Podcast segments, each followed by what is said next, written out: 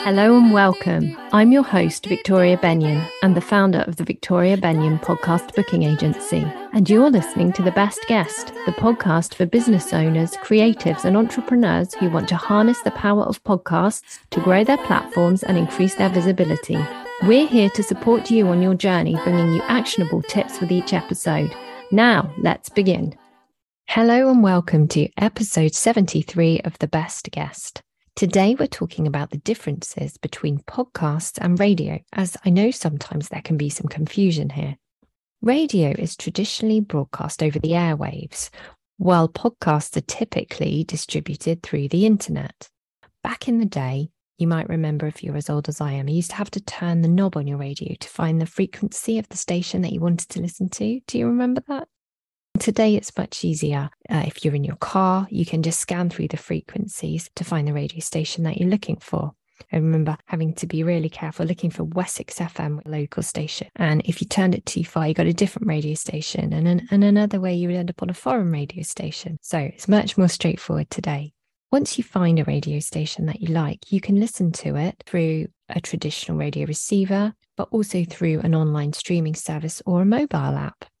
Now, this next part can vary a bit, but typically you'll find radio programs are broadcast at specific times and they may not be available to listen on demand.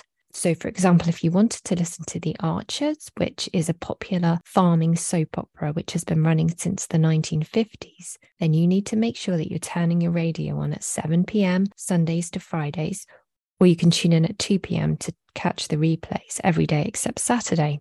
Whereas you'll find that podcasts are more often than not pre-recorded, so you can listen to them at any time that suits you.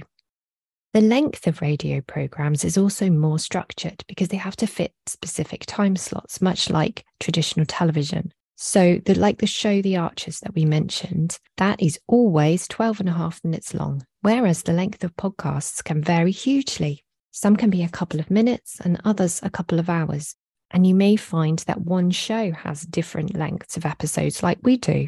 And, of course, you can choose to listen to a chunk of podcasts all in one go. In terms of content, radio programs are often designed to appeal to a broad audience. Radio 4, where The Archers is played, actually has an equal listenership of men and women, and most of these are over 56. So it is not the best example.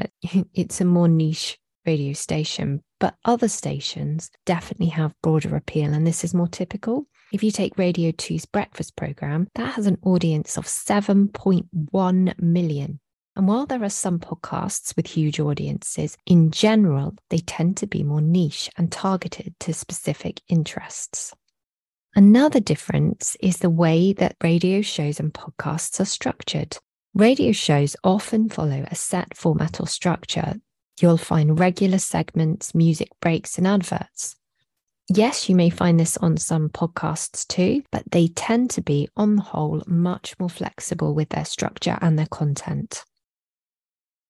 Another huge difference is that radio programs are more often produced by large broadcasting organisations. For example, The Archers is on Radio 4.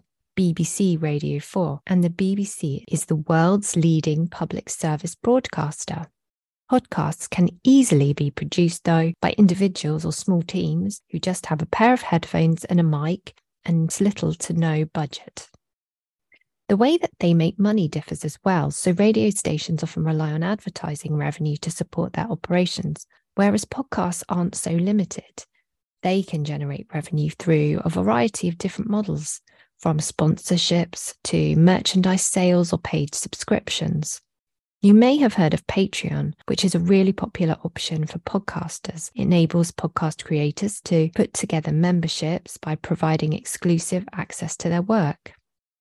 As you can see, overall, radio and podcasts do have many similarities, but the main differences are in distribution, timing, length, content, format, production, and revenue models. So I hope if this is something you've been wondering about, that's cleared it up for you.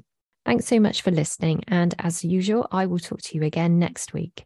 Visit www.victoriabennion.com to book a free podcast guesting strategy session with one of our team. Using the information you provide when you book, we'll get to know you and your business better so you get the most value from your strategy call.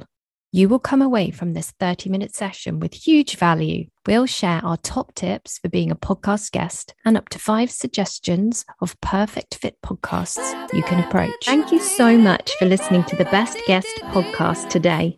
I'll talk to you again in the next episode.